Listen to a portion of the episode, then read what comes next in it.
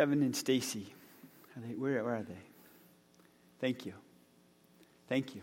The, the church is not a place. You didn't come to church this morning. The, the church is people who walk with each other. And when those people get together, we should tell stories often.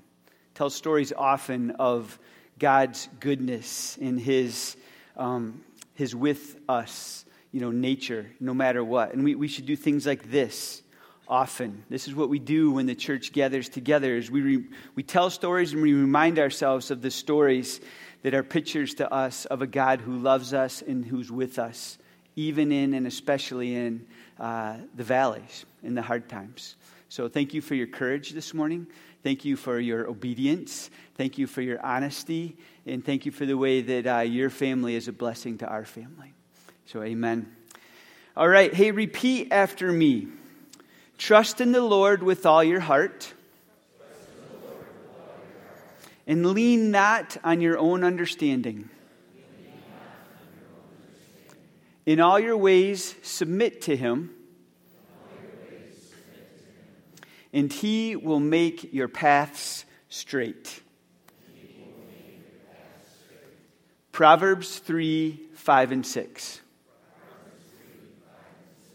We'll come back to that. At the beginning of this year, uh, we began a series called Kingdom Culture Living in the Reign of the King. And we talked about how if Jesus had a favorite topic or a message, it was the kingdom of God. Just this past Friday, in our Bible reading plan that we're moving through as a congregation, uh, you read these words in the book of Acts. And right at the beginning of Acts, we have Luke, the author of Acts, uh, writing to his friend Theophilus, and he's talking about how in my previous book, which was the Gospel of Luke, I told you about Jesus' life and his ministry. And then how, jumping into verse 3, after his suffering, he presented himself to all of his apostles, and he gave many convincing proofs that he was alive. He appeared to them over a period of 40 days, and he spoke about the kingdom of God. There's all kinds of things that Jesus could have talked about with his apostles, with his followers during his last 40 days on this earth. But the primary thing that was on his heart was the kingdom of God. And not just during his last 40 days on earth. The kingdom of God, his entire ministry revolved around, centered around the kingdom of God. The kingdom of God, or as Matthew calls it, the kingdom of heaven, was Jesus' central priority. The church was not his central priority. The church is just a vehicle of, kingdom bringing. The kingdom of God was Jesus' central priority in his life and in his ministry. So we have to pause and stop and ask ourselves, as his disciples today, if the kingdom of God was such a central priority to Jesus, if his whole life revolved around the kingdom of God, does ours? Is that a central priority in our life? I mean, I hope so. We center our church around uh, the kingdom of God. Our, our vision, our vision as a church, we articulate it this way is to bring, or we use the word to embody, to embody the kingdom of God, to, to incarnate it, to put flesh on it in our families, in our community, and in our world. So, what did Jesus mean by the kingdom of God? That's what we're diving into in this series. And, and I, I just want to remind ourselves the kingdom of God is a difficult thing to define. It, it is. It's, it's kind of hard to reduce the kingdom of God into a simple definition. The kingdom of God and the storylines of the kingdom of God are way too big to just put into a sentence. But we try. And I like how uh, Reggie McNeal, in his book um, Kingdom Come, kind of puts some language to, he sort of not defines, but maybe characterizes the kingdom of God. He says this The kingdom of God is life as God intended it to be, sort of his original blueprint for creation. And the narrative, the storyline of the kingdom of God is this epic and heroic story of what God has done, what he, what he has done, and what he will do to bring about the fulfillment of his plans and his purposes in his universe. So, in week one, in the first week of this series, we looked at the prayer that Jesus taught us to pray. And particularly that one phrase in what we call the Lord's Prayer Your kingdom come, your will be done on earth as it is in heaven.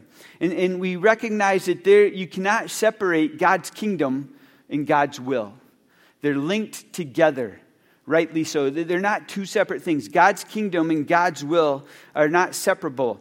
The purpose, the goal, the result of the kingdom of God is life. Jesus says, I've come so that you might have life and have it to the abundance or to the full.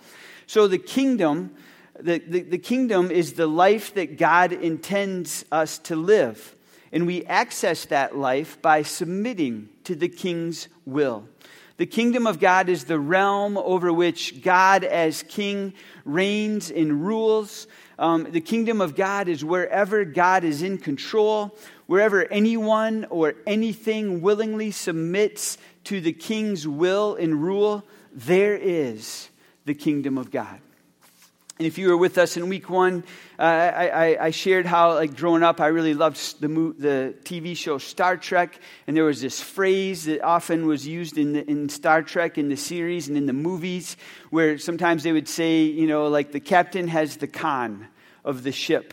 And uh, just to just explain that a little bit more, um, the, the conn uh, is a term, like, if you picture a submarine, and a submarine's like this long tube, but it kind of has this tower that sticks up and sometimes comes up above the water. That's the conning tower. And oftentimes, in the top of the conning tower, a, a skipper can go outside up on the conning tower and can steer and control the ship from there. So uh, this phrase emerged, in this terminology in the Navy. Um, when, whenever you know someone has control of the ship, they would say they have the conn. Okay, they, they, it's crystal clear because it needs to be crystal clear. Picture like a nuclear submarine. It needs to be crystal clear who's in control, who's driving, who's determining the direction. You know, and so they would use this phrase, you know, the captain has the conn, or they use it in Star Trek, like this, you know, Sulu has the conn. It's just a phrase that gets used to clarify who's in control. And we talked about who has the con of your life. And we looked at those two circles, those two circles and um, that, that represented life. And there's a little chair or a throne, you know, in the middle of the circle. And on one circle, ourselves is on the conn, in control, on the throne. And then the other picture, Jesus, the king, is on, on the throne and in control. And we talked about how, like, we, we can't just invite Jesus to be our Savior, but not our King, because He's the same guy. He, he's the same person. Jesus, our Savior, is the King of the world, He's King of the universe. So when we invite Jesus to be our Savior, there, there's this implication that we are also surrendering our lives to His control into His will. So that, that was week one. Last week, Jesse did a great job just reminding us all, you know, from the book of Isaiah, reminding us all that our identity as sons and daughters of this king means that we care about what's on the king's heart. We care about the things that the king cares about, meaning justice is a big deal. Justice is a big deal to the king's people. In that we follow our king's example. How did he help bring justice? He entered in. He entered in to the chaos and he got close and he got near. And, and that's our picture and that's our example and that's our pattern of how to be involved in justice in the kingdom of God. It's relational. Today I want to suggest that there are everyday actions, simple everyday actions that we can choose in our lives, our families that bring and embody the kingdom of God that help create a kingdom culture in our lives and in our families. So let me pray, and we'll just spend a few minutes on that. Lord, as we dive into familiar verses today, bring fresh life, fresh inspiration, fresh conviction. Give us insight. Give us these kairos moments that, that, that get our attention and cause us to, to um, grab hold of what you're saying to us in this moment, in this time, and, and what we can do about it in our lives. In Jesus' name I pray. Amen. All right, and often quoted, uh, almost like a tagline type verse that often gets associated with the kingdom of God is Matthew 6 33. Matthew 6:33, it's in the Sermon on the Mount, and uh, Jesus is talking about not worrying about all these things that we worry about, what we're going to eat, what we're going to wear, you know, how we're going to like provide and take care of things. And he, and he kind of sums it up at the end and he says, "Look, here's the best advice I can give you. Seek first his kingdom." Seek first the kingdom of God above all else and live righteously.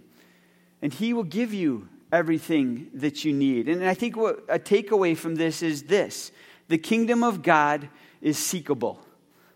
The kingdom of God is seekable. It doesn't just magically appear, although it can in, in, in when, when Jesus is near, but um, it's also something that's this life that we can go after that, that we can pursue. The kingdom of God is seekable. The kingdom of life can be intentionally pursued. To seek first the kingdom of God is to pursue the reign of God in our lives and in the lives of those around us. It's welcoming the lordship of God in my life, not as an obligation, but voluntarily, you know, willingly seeking after God's will and His right order of things. And I want to go back to that verse I, I had us quote at the beginning, because I think, when I think of like, how do we do that? And, and, what does that look like? The passage that comes to mind to me is an Old Testament passage in Proverbs 3 that we quoted earlier Proverbs 3, verses 5 and 6. Trust in the Lord with all your heart. Lean not on your own understanding. In all your ways, submit to him, and he will make your paths straight. I think there's richness in this old covenant scripture um, in understanding the kingdom of God. It has so much application to trust in the Lord, to put all your trust, all your hope, and your security completely in God. To lean not on your own understanding, in all your ways to acknowledge Him, to trust Him, to submit to Him, and He will make your paths straight. Now, to us, I think sometimes we read the, the power of this verse and it almost feels maybe a bit anticlimactic in its ending. Like, okay, okay, like I just got to go all in, give everything to God, just trust Him completely, just forget about my view and understanding and inclinations, and just acknowledge Him and submit to Him as Lord. And what do I get? He'll make my path straight. You know, like, come on, can I have some more? Than, I mean, like, just make my path straight. And I think part of it is, like, we don't have the cultural understanding that the Hebrew mind does when they read this scripture. To the Jews of that day, listening to, reciting these words, the imagery found in, in these verses is incredibly rich and incredibly powerful. To the Hebrew mind, this proverb is promising that what God will do when we trust in Him completely and submit to Him he will sweep our path. He will sweep our path and He will prepare our way. This, these were more than just words. Uh, this to, to a Hebrew mind um, would, would, create this word picture. It, it, would, it would associate for them this cultural experience, uh, this Hebrew word called to yashar. Yashar means to, to make straight. It means to fix or to sweep a path. So, so you can imagine this tradition in, in the ancient world when a, a noble person or a king, perhaps, was going to visit your town, the people of the town would make preparations. They, they, would, they would sweep the path. They would fix any cobblestones that were out of place. They'd fill in the potholes okay? Um, they, they would tidy up around the village or around the town in preparation for the arrival of this noble person or of this king. I mean, it's not a foreign concept, really. Like, it, it's the kind of things that, that we would do today. You know, like if, if the president of the United States was visiting a town, there's, a, there's people that go before the president and prepare the way, and, and secure the way. And, um, you know, or like, like Holland, I, I don't know, who's the, who's the head of the Netherlands, Earl? Is it a queen? Is it a person? Like, like is there a queen or king? King, queen? Pete says king, Earl says queen. So if royalty from the Netherlands were to come to Holland, right? We, we would prepare the way. We'd like, hey, let's cover up the graffiti if there's any in sight. You know, let's kind of clean up the streets and make sure the snow melt is working and things like that. Like, the, we would yashar a path We would yashar a path for this person who was visiting. It's, it means to go ahead of someone to make sure there's no obstacles. I was thinking about this yesterday morning when I was snow blowing my driveway. Okay, like I was out in the morning, snow blowing the driveway, and uh, I kind of enjoy snow blowing sometimes. Tori really enjoys it, so like usually I let her do it. But um, but uh, I was snow blowing the driveway, and I, I, don't know why. I was thinking about this, and I found myself thinking back to my childhood in Lucas, Michigan, where I grew up. And, um, you know, we, we, were in this, uh, this setting, like maybe some of you grew up with as well, where the, my extended family all lived around each other. So Uncle Greg and Aunt Bonnie lived right next door. You know, great grandma and grandpa lived right up the hill. Grandpa and Grandma lived right down the hill. And I can remember when I got old enough to, to learn how to snowblow the driveway, um, one thing I would do is I would also like start in our back patio and I would snowblow a path all the way down to Grandpa and Grandma's house. Like I'd go through our yard, around the swing set, around the sandbox, down the hill, by the shed, and, and kind of come up between their, their garage and their house. And I would create, the, and then I'd follow it back to my house and create this double wide walking path between us and the grandparents. So we could, like, we don't have to try to, like, trudge through the heavy snow and trip over things we can't see. It was very clear and smooth um, and obvious, like, this is the path to take. It, it's, it's the same principle that we hear John, that we read about John the Baptist right? John the Baptist prepared the way for Jesus. And it's almost like he almost exaggerates what it means to yashar the path for the Messiah. I mean, he even talks about rather than filling potholes, like, I'm going to take the mountains, I'm going to bring them down. You know, I'm going to take the valleys and I'm going to fill them up, and I'm going to make whatever's crooked straight. Because the one who is coming, I'm not even worthy to tie his sandals. So imagine this is the metaphor, the word picture, the imagery that the, the, the, the, Hebrew mind would, would go to when they would read this passage. If I trust in the Lord with all my heart, lean not on my own understanding, and all my ways acknowledge him, God, the King, the King of the universe, is going to yashar my path. He's going to prepare the way. He's going to sweep the way ahead of me and prepare my path so that I do not stumble. I love this passage.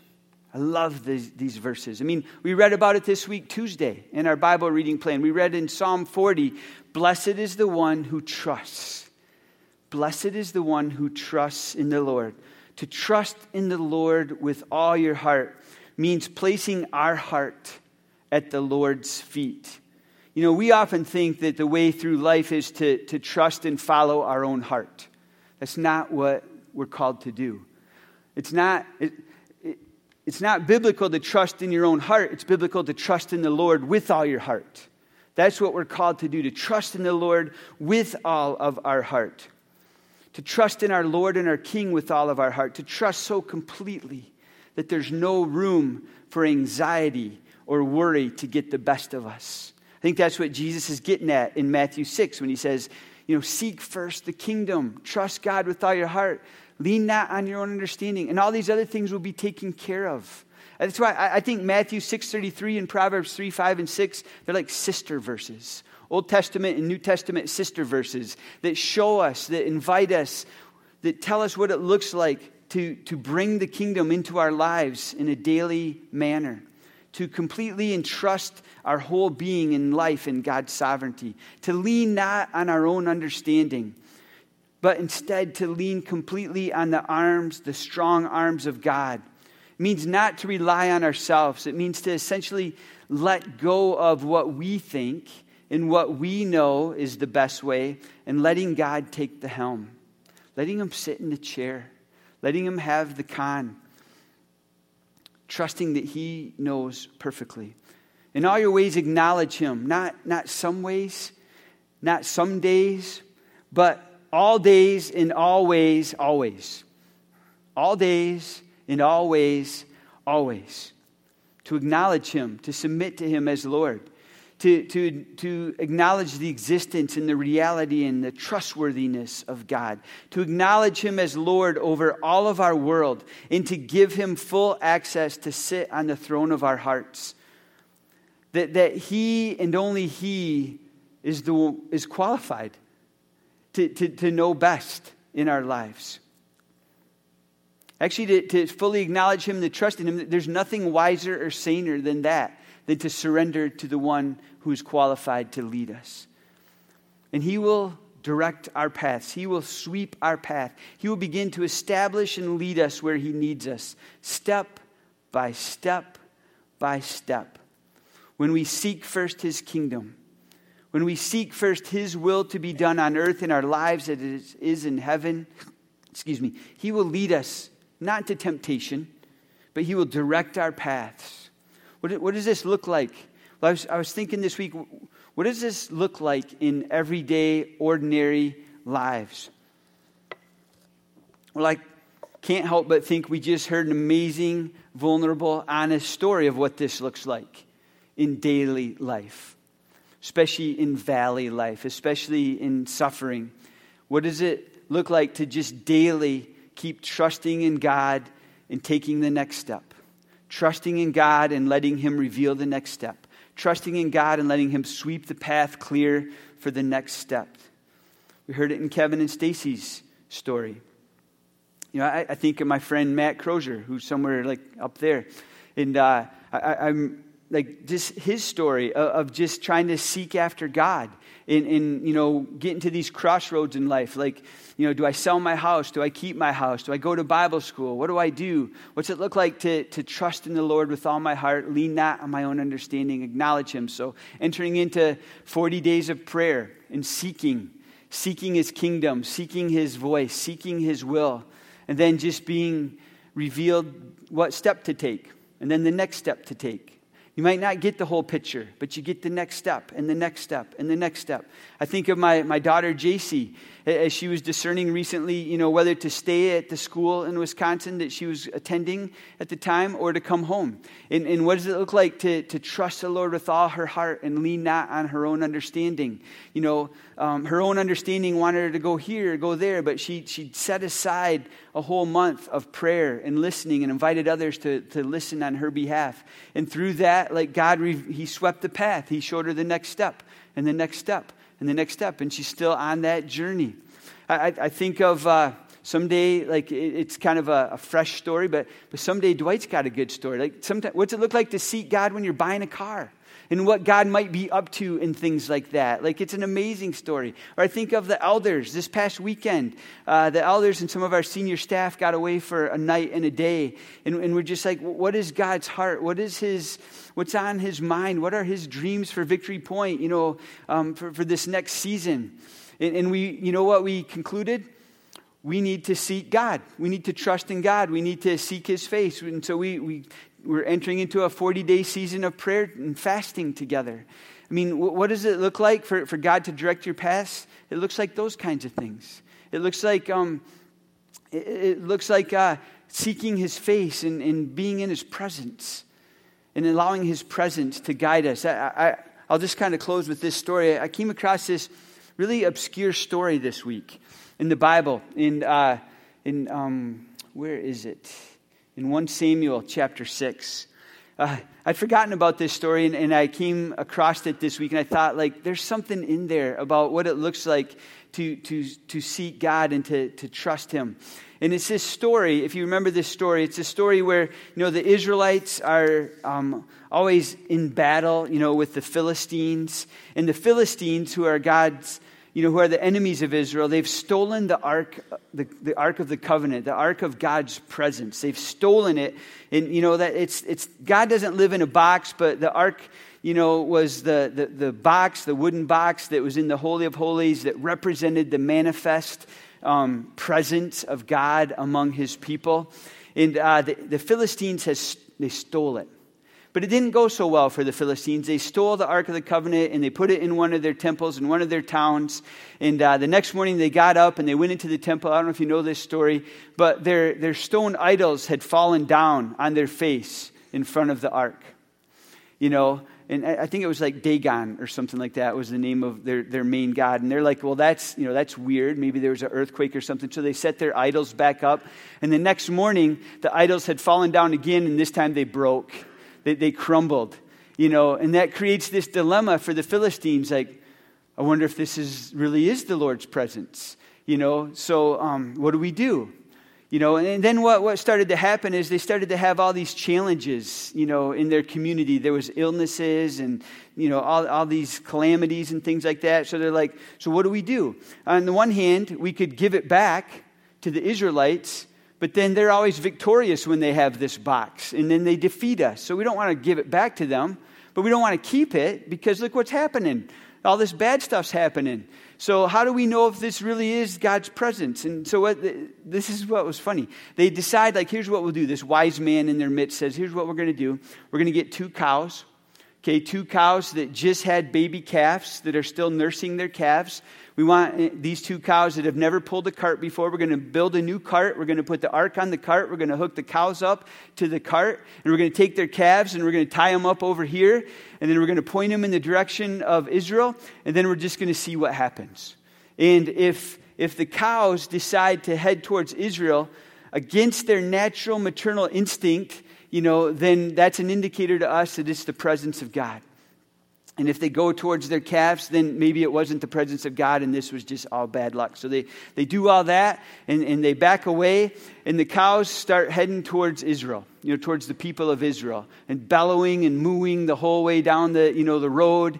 And um, I just thought there, there's something in there about how the presence of God um, supersedes our own instincts and supersedes like our own tendencies and desires. I mean, there's nothing stronger, right, than the maternal instinct of a mother, you know, for a baby or for a calf. But there's something about the presence of God that just kind of guided these cows. And, and I think that's the piece. As I, I think about Kevin and Stacy, and I, and I think about, you know, Crow, and I, I think about JC, and I think about the elders, and I think about Jesus, you know, Jesus in the garden when, when you know, he's just really wrestling, you know, um, in his flesh. Like, man, if there's another way, God, if there's, if there's another way, if I don't have to go through the cross, like, let's do that. But not my will, but your will be done. All these, all these examples, these people, they, they find this in the presence of God. And, and I think there's something about continually seeking the presence of God, continually seeking his kingdom that has this natural way of, re, of revealing the next step and the next step and the next step. And when, when, we, when, we, when we do that, we create this culture that, that, that helps bring the kingdom of God just in everyday moments in our lives and in our families.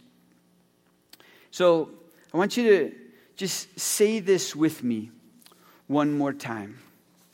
Trust in the Lord with all your heart. And lean not on your own understanding. In all your ways, submit to Him. And He will make your path straight. I invite the band forward. We're going to end today with a, a time of reflection and some communion and some singing. But as, as they come forward, let's just take this minute right now. And before we move on to anything else, before we start thinking about what's next, right now, what's getting your attention? How is the king speaking to you right now? Maybe you're here this morning and your path hasn't felt very straight lately. Matter of fact, if you were to be honest, your path is pretty crooked. It Feels like it, it's been sort of a crooked, hard path. I feel like I'm sort of over here in the thorns and in the ferns, or I'm over here like stuck in the swamp, or I'm stuck in the deep snow and I can't see what's in front of me. A crooked road is much harder to travel than a straight, clear one. Maybe, maybe this morning God is inviting you to fix your eyes on Jesus, the one who made you, the one who loves you, the one who knows everything about you. Maybe this morning he's inviting you to maybe for the first time to, to seriously, really trust him. Not in your own heart, but to trust in him with your heart. And to stop trying to understand everything through your own mind and heart, but instead to just acknowledge Him as King and as Lord, and to let Him sweep the next step, to reveal the next step. Maybe you're here, but your heart is not. Maybe that's been the pattern for a while. You know, appreciate Kevin's honesty in that. Like sometimes just because we're here in this building with these people doesn't mean like we're here. Maybe God's inviting you. The, the, can, can, you hear the king's invitation this morning? Like, he, he's just inviting you to, to trust him with your heart, to trust him with your life. He's a good king, he's got good things. Whatever it is, what is God saying to you this morning? And what is one thing you could do today, this week, to put trust in Him? Because when we trust in Him, when we seek His will, the kingdom comes. And His will is done in our lives, on earth, as it is in heaven.